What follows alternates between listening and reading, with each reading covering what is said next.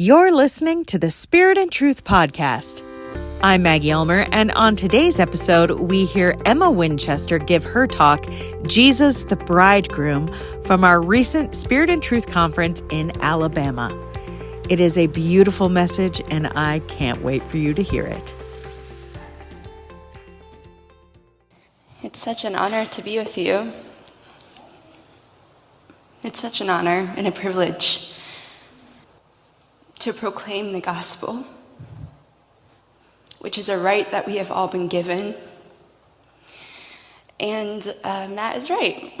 My friend Jenna and I, we, we just heard the Lord so clearly say, Drop everything, come to me. You need me. And out of desperation, out of brokenness, out of hunger, we dropped everything and we came to him and we found exactly what we needed, which is him himself. And as he just poured out his love on us, day after day, hour after hour, we were healed. We were filled with life again. We had hope. And he began to speak to us about the church, about our own families. And as he spoke to us, I remember so clearly at the very beginning, he would just say, It's just all about me. It's just all about me. And we've made it about so many other things, but it's meant to be about him. And he is our groom. We are the church. We are a family. We are sons and daughters, but we are also a bride. Pure, blameless, spotless because of his blood. His blood made us washed as white as snow. And I remember him just so clearly saying, I'm jealous for you. I'm so jealous for you. I just want your time. I want your attention. I want your affection. I want to love you and I want you to love me back. And I'm going to love you until you start loving me back.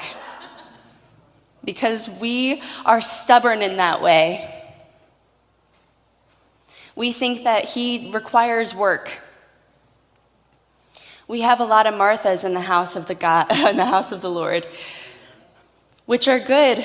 We need servants. But I believe in this year, in this time, God is asking for lovers.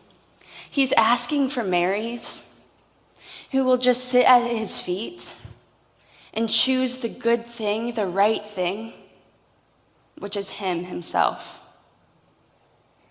And so I'm going to start looking at my notes now. Yeah, it's been so good to be with you all. It's so good to see familiar faces, my brothers and sisters, and it's so good to meet new family members. It's just amazing how we can all gather in one place. Different states, different backgrounds, different generations, different races, different languages, different everything. Different families, and yet, under the name of Jesus Christ, we are unified by the Spirit. A scripture that I was reminded of on the way here was actually from Ephesians 1. And, and it says, And God placed all things under his feet and appointed him to be head over everything for the church, which is his body, the fullness of him who fills everything in every way. And we are connected in this way He, the head, we, the body. He, our groom, us, the bride. We're going to look at a really familiar passage today, and I promise I didn't do this on purpose, but our ministry is actually named after this passage. So I'm just doing a little bit of promotion, but I'm actually not. and so we're going to turn to John chapter 4. And in this passage, we find the famous story of the Samaritan woman and Jesus at the well. And I'm sure you guys have heard this story a million times, but it's the Word of God, so we're going to hear it again and approach it with fresh eyes and fresh ears and fresh hearts, just ready to receive from Him. I'm so expectant. I'm so expectant that the Lord wants to pour out his love because he is a well that never runs dry.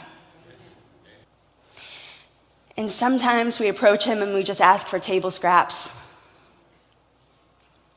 But what we hear from Psalm 23 is that he prepares a table before us in the presence of our enemies. And I believe that on that table, it's not just half of a peanut butter and jelly sandwich. I do. I believe that in any and every moment, the Spirit has prepared for us a feast in front of us. And what I know is that in, uh, in Matthew, when he says, Blessed are the poor in spirit, blessed are those who hunger and thirst. For, they, for theirs is the kingdom of heaven, and for, for theirs uh, they will have righteousness. And, and what I know is that when we are hungry and we are thirsty, and when we are poor in spirit, we are lacking something. And so it's uncomfortable. I don't know if you've ever been around anyone who's hangry before. I mean, surely it's not us, right? It's always someone else, but but it's uncomfortable to be hungry and thirsty. It's uncomfortable to be poor. And yet it is in this place that says, "Here, the kingdom of heaven is yours." And so there's a feast before us. And if we decide to pass on that, what does that say about our hunger and our thirst and our poverty of spirit? And so I welcome you to join with me in desperation and hunger and thirst and poverty and to seek after Him and to trust and to believe that there's a feast for us right now. A truth, a reality, a culture of the kingdom of God just waiting to inbreak I was just in Cuba a few weeks ago, and in their church, they had a beautiful stained glass window that had been there for years and years and years. And on the window, it is a, uh, it's an image of Jesus and the woman at the well. And uh, the pastors, they were giving us a tour of their building of their church, and, and they stopped at this window and they said, This is a historic window of all of Cuba. There's nothing like it in Cuba. And they said, the reason why we chose this passage was because in our city, there are many people, many women, who are prostitutes, who sell their bodies for money, for security, who are forced to. And they said, We put this up here because we want the women to know that Jesus doesn't want that from them. He wants to extend a hand, to offer the water of the well, the living water, the true life, the true love, pure, blameless and he doesn't just want to actually give it to, to her, he also wants her to, to clothe herself with it. She becomes the very righteousness of God. He calls her holy. So, with that being said, let's dive into this passage with the understanding that, that Jesus is our groom, we are his bride. And I believe that this scripture reveals more of that to us. So I'm going to start in verse 1. Now, Jesus learned that the Pharisees had heard that he was gaining and baptizing more disciples than John, although in fact it was not Jesus who baptized, but his disciples. So he left Judea and went, once, went, back, went back once more to Galilee. Now he had to go through Samaria. So he came to a town in Samaria called Sychar, near a plot of ground Jacob had given to his son Joseph. Jacob's well was there, and Jesus, tired as he was from the journey, sat down by the well. It was about noon. When a Samaritan woman came to draw water, Jesus said to her, Will you give me a drink? His disciples had gone to the town to buy food. Let's stop there for a moment. So, Jesus had just begun his public ministry. He had been preaching, baptizing, performing miracles like we talked about last night. And the Pharisees were already mad about it. People were already getting offended, saying, Who is this man? Who does he think he is? What does he think he's doing? Plus, we wanted them to be crippled still. We wanted them to stay that way. We can't see any signs, any, any miracles. Who is this man? What does he think he's doing? But Jesus wasn't ready to approach them yet. That time would come. And so he decided to leave Jerusalem to go to Galilee. And I'm sure you've heard this before, but the straight route from Jerusalem to Galilee, it would have been through Samaria.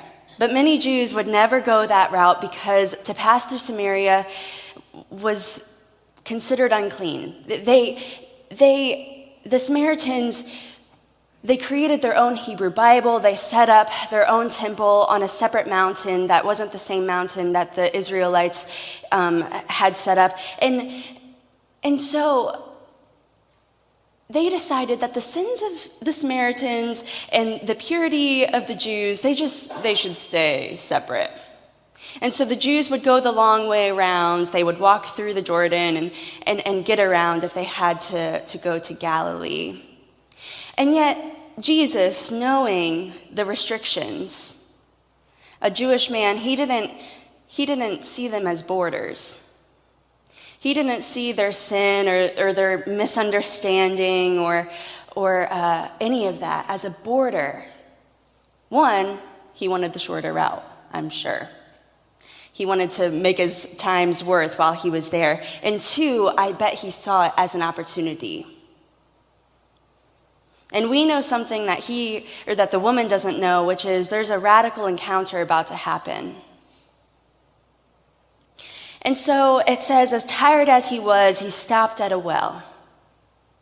Now, wells throughout biblical history have a lot of importance. Um, one of them, one of my favorites, being uh, Hagar in, in Genesis. She stops at a well and she has a radical encounter with the Lord, and, and she names God El Roi, which means the, the God who sees, the living one who sees me. And again, we know something that the Samaritan woman doesn't know, which is Jesus sees her. He sees her past, he sees her present, and yet he still calls her to himself. But this isn't just any well that Jesus had stopped at, it's Jacob's well. And what we know about Jacob's well is that Jacob met his wife there. Now, Jesus is meeting a woman there too. And when, when Jacob and Rachel meet at this well, they have all of their flocks gathered together, and there's a stone that's over the well. And Jacob makes the suggestion well, why don't we take the stone off to feed or to nourish our sheep, to nourish our flocks? And, and the others would say, no, it's not time yet. We have to wait for all of the sheep, all of the sheep, all of the flocks to gather there. And then we can take the stone off, and everyone will enjoy. And what we see is that Jesus now is sitting on the well. He's taking a rest. And then enters a Samaritan woman. And suddenly, it seems that we're getting a glimpse of what is going to happen. That the stone is going to be removed, which would, should remind us of something that's going to happen later. And Jesus is going to become her living water to feed the flocks. Not just her, though. She's going to go back and tell many a groom, a wife, water, and sheep. Now, Jesus initiates the conversation. Let's see what he says. The Samaritan woman said to him, You are a Jew, and I am a Samaritan woman. How can you ask me for a drink? For Jews do not associate with Samaritans. Jesus answered her, If you knew the gift of God and who it is that asks you for a drink, you would have asked him, and he would have given you living water. Sir, the woman said, you have nothing to draw with, and the well is very deep. Where can you get this living water? Are you greater than our father Jacob, who gave us this well and drank from it himself, as did also his sons and his livestock? Jesus answered, Everyone who drinks this water will be thirsty again, but whoever drinks the water I give them will never thirst. Indeed, the water I give them will become in them a spring of well of water welling up to eternal life.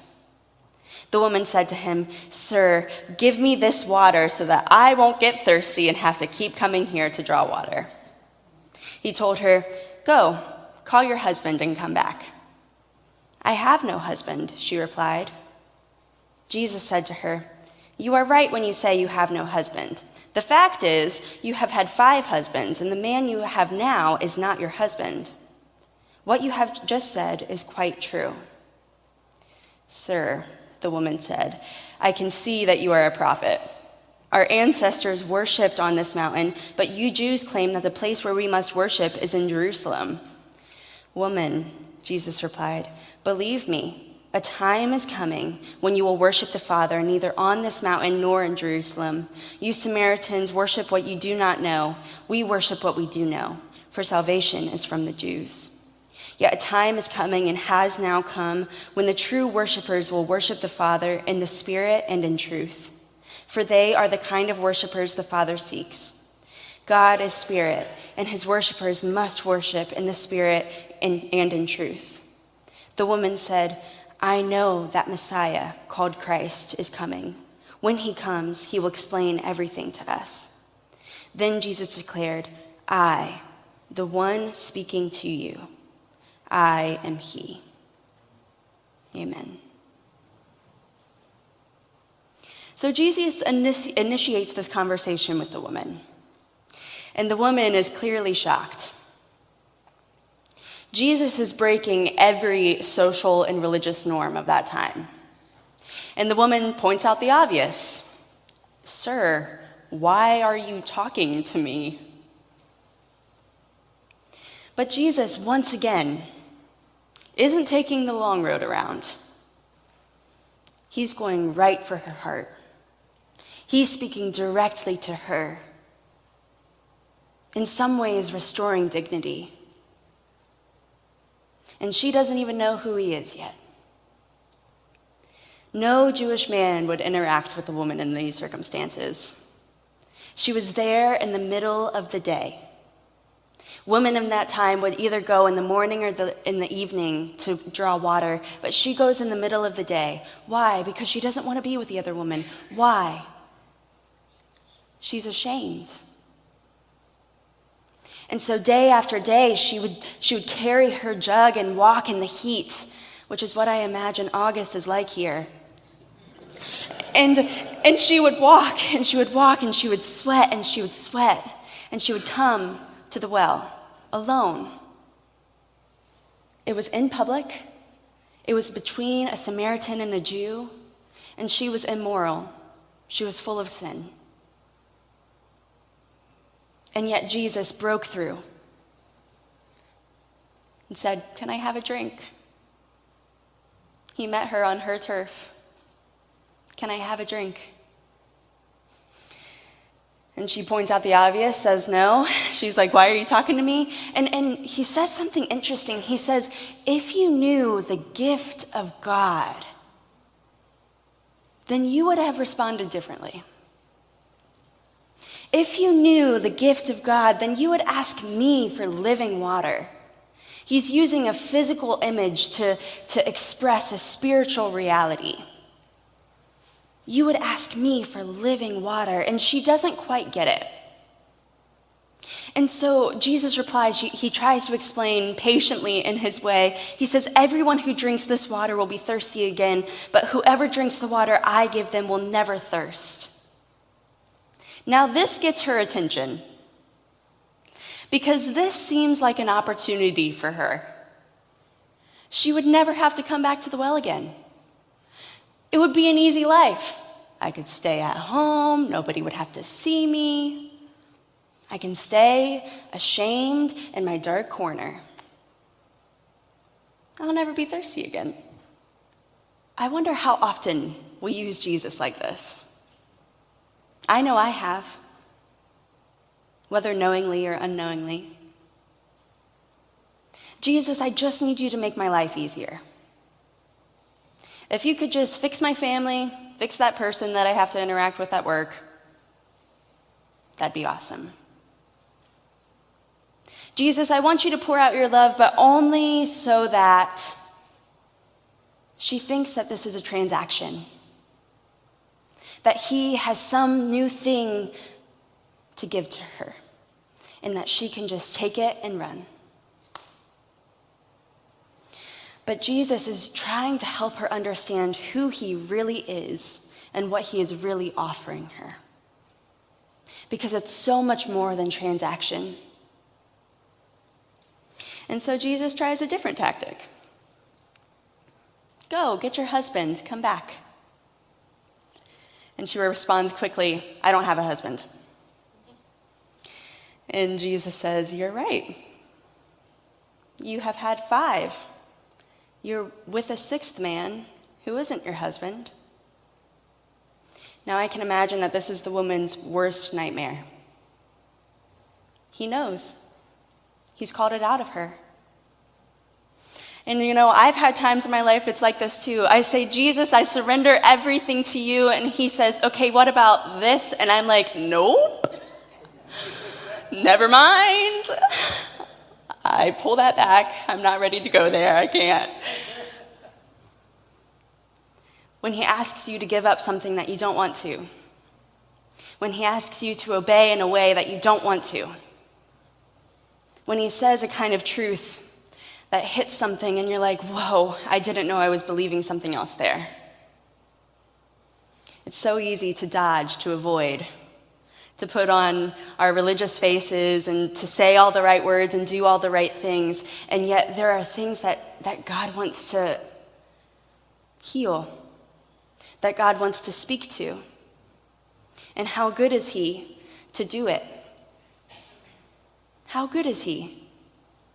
because he knows this woman's deepest need, her deepest desire, her deepest sins, her deepest brokenness, her deepest shame. And how good is he to reveal, to cast light? Now, let me point out something to you. So it says that the woman had been with five husbands, and one other. And so when Jesus is speaking to her, he is revealing himself as the seventh. And what we know about the number seven in the Bible isn't always true, and yet we see it in the story of creation all the way back in Genesis that the seventh day is the day of rest. It's the Sabbath, it's the holy day set aside for communion with God and humanity. And so, in this moment, whether the woman knows it or not, he is revealing himself to her as her true rest, as her holiness as her purity, as her husband. True love. And yet, the woman doesn't even know his name yet. So, changing the subject once more, the woman brings up a religious conversation. Well, you say that we should worship on this mountain, but we say we should worship on this mountain. I can see it now. I've tried this tactic before. Lord, what do you say about this? I don't want to talk about myself right now, Lord. What do you say about this? I'm going to pray for everyone else except for me. She tries she tries. And yet Jesus brings it back around and says that a time is coming and has now come where true worshipers will worship the Father in spirit and in truth. Why? Because if she knew the gift of God, which is the Holy Spirit, then we know that we can worship anywhere, at any time, because the Holy Spirit is the Spirit of truth. He leads us into all truth, who is Jesus. And for the first time in public, with the most sinful, the most socially unacceptable woman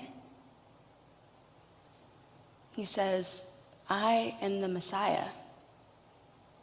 I am He. And we know the story. She goes back to her town. She tells everyone that she knows, this could be the Christ. It might be him. He knew everything about me. Don't ask the details. It could be him. And many come to faith because of this woman's testimony. And so here's what we know this story doesn't just represent Jesus and the Samaritan woman, this, this story represents Jesus, our groom, and us, his bride. At one point, the most sinful, the most socially unacceptable, the lowest of lows because of death, because of sin. And yet he revealed himself to us and He is now. You know, as I was praying for this conference months ago, the Lord told me, Your past does not inform your present, your future does. Your past does not inform your present, your future does. And what's interesting is, is that this woman doesn't know what her future holds. Because we are on the other side of the cross, we see things and we know things that she didn't know. We have the Holy Spirit who once again leads us into all truth so we can obtain revelation about Him. And what I know is that it is no longer our sin that defines us, but our work as Christians, as people of believers, as people who claim to be the bride, is to claim it, to believe it to live as if we believe it. To know that the old has passed and the new has come. That we are clothed in robes of righteousness that only He could clean. That we walk in the authority in the powerful name of Jesus Christ. That He has given us the authority to walk in His name. And this woman who doesn't even know what's coming yet does it. Out of just a short encounter, she goes back to her town and she tells everyone that she knows, no longer ashamed, but bold. How powerful is it if we were a bride who went out to those who don't know that there is a groom lovesick for them? How powerful would it be if people knew that there was a lover of their souls? Not one who wants them to work their way, to fix himself up, but one that he just wants to put a ring and robe on. One that he just wants his, his love to pour out over them and their love to just spring up back to him. How powerful would that be if we let love lead in that way? This woman let love lead. It was an out of an encounter. In the same way that Mary sat at the feet of Jesus, this woman has an encounter with him.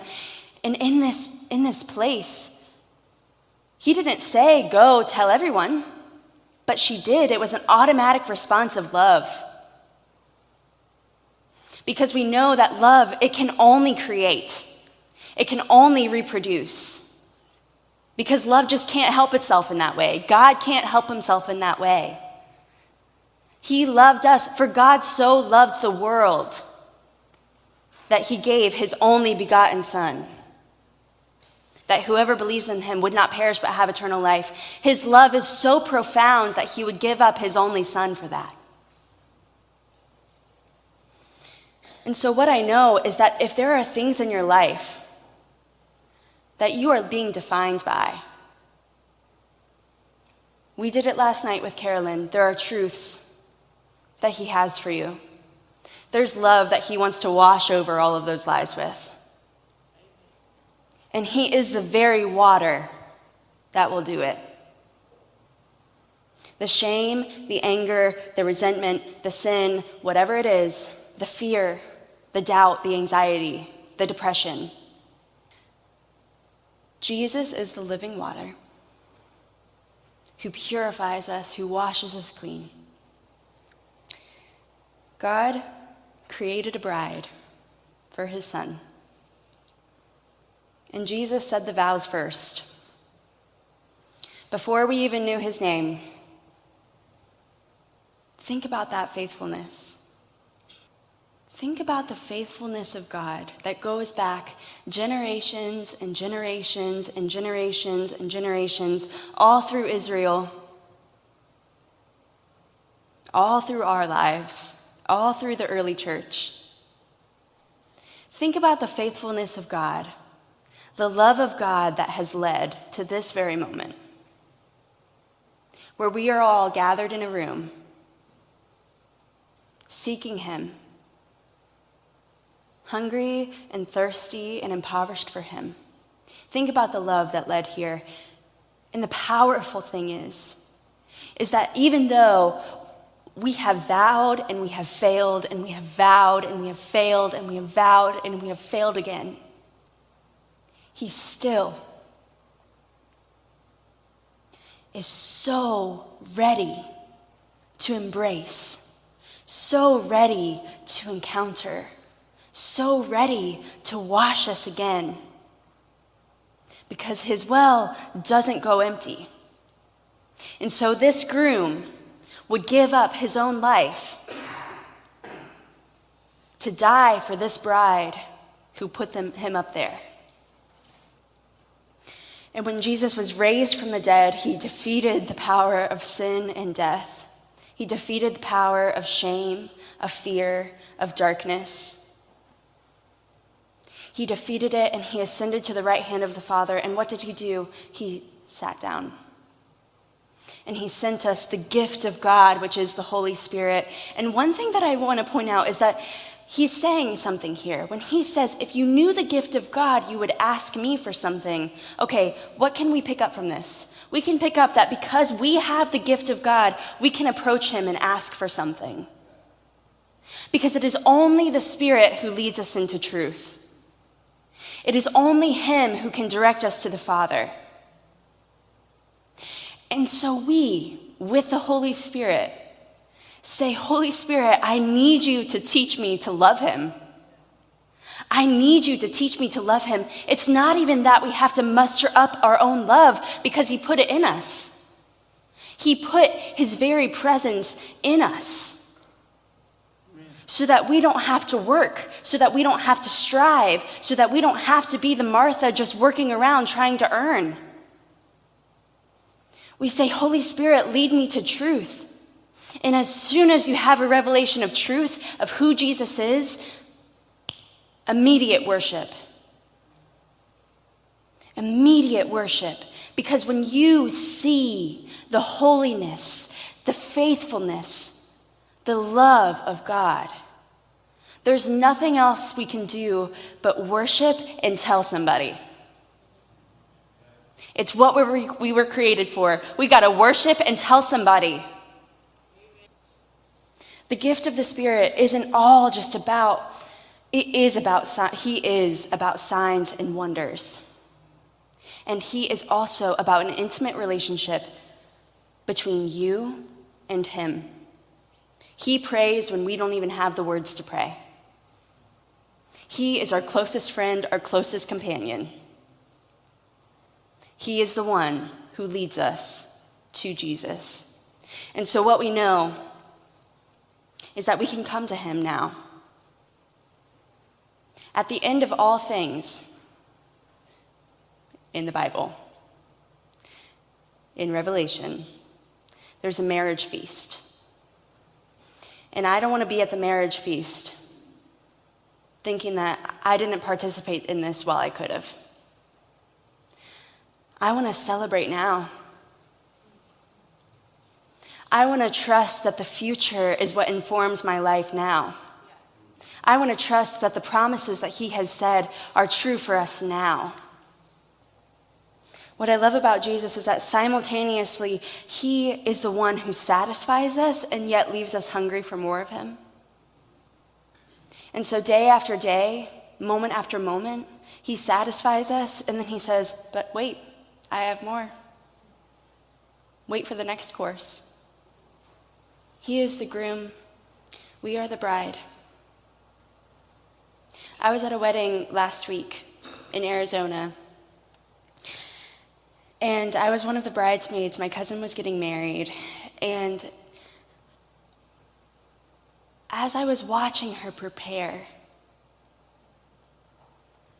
I was just watching her do her makeup, do her hair, put her earrings on, get her shoes on, eat some food.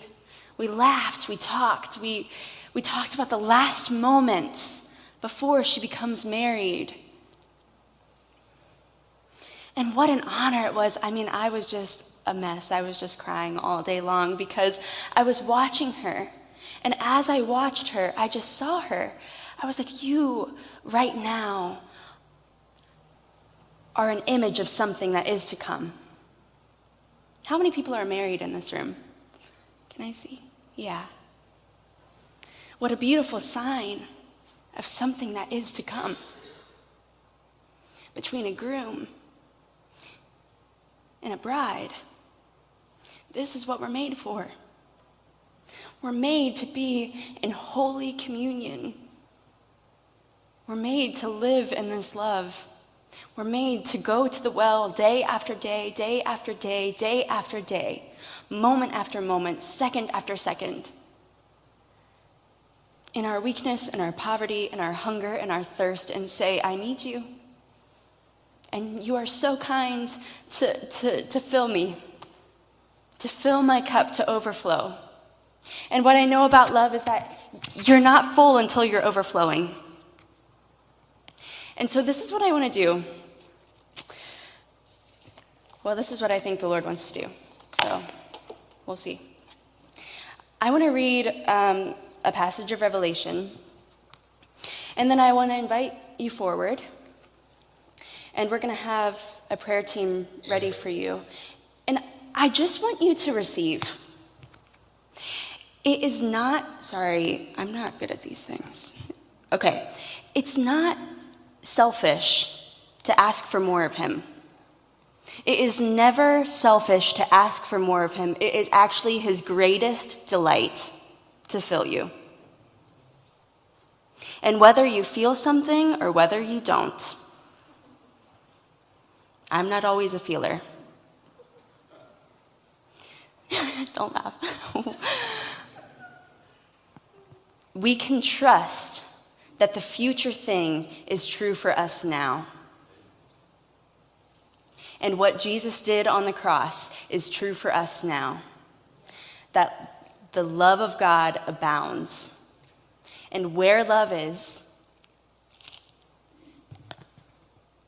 there will be worship and there will be testimony.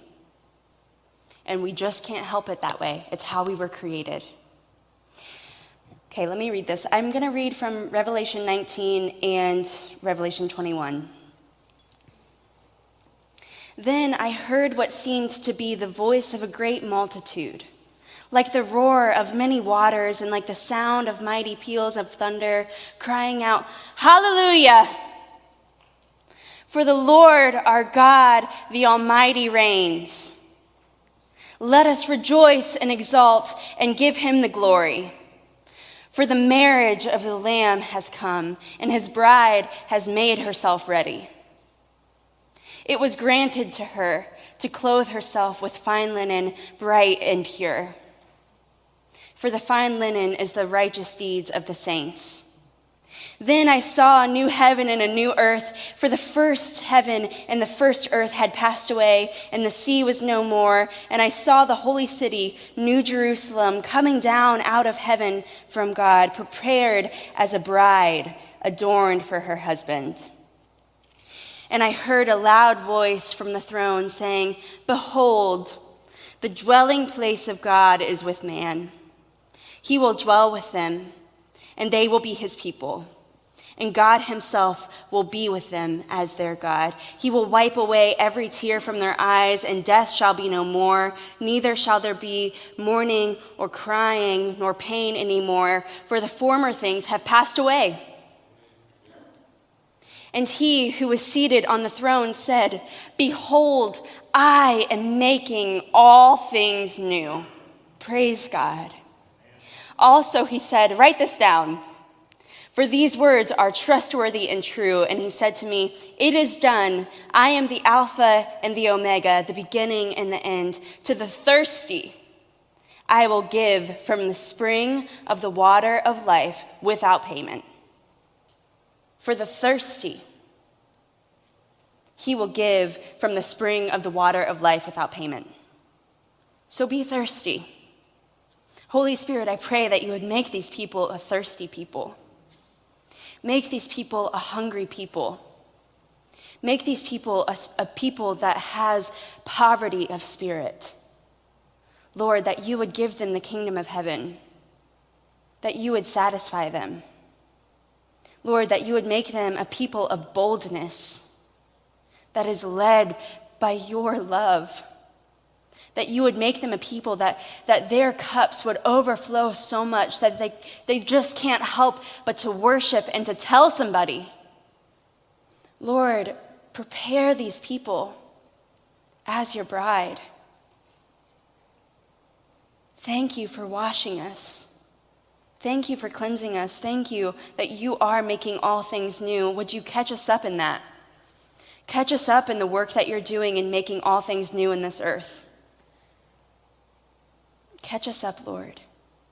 Pour out your love in this place.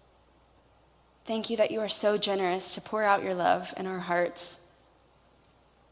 And Lord, I pray that you would bring healing, that you would bring deliverance, that you would bring new formation in your people this day by your love, that you would give callings. Lord, I pray that you would bless um, all of us with with a great sensitivity to your spirit now. Lord, that you would speak to us, that you would give us words of wisdom, words of prophecy, words of knowledge. Lord, whatever gift you may want to give us, our hands are open to you. We open up our lives to you, we open up our hearts to you whether we are in great need, whether we are in our deepest and darkest place, or whether we are in a great place with you, Lord, I just pray that, that you would pour out more, more of your presence.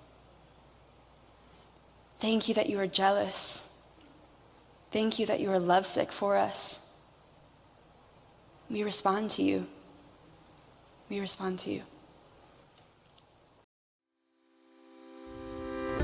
That's been our episode for today. Thank you so much for listening. Remember to hit that subscribe button for more great content from our recent Spirit and Truth conferences. And if you would like to attend a Spirit and Truth conference, you have one more opportunity to do so this year. You can head on over to our website, spiritandtruth.life slash conferences, and there you will find all of the information you need to register for our last conference in Dayton, Ohio. That's it for today and we'll come back to you in the next conversation.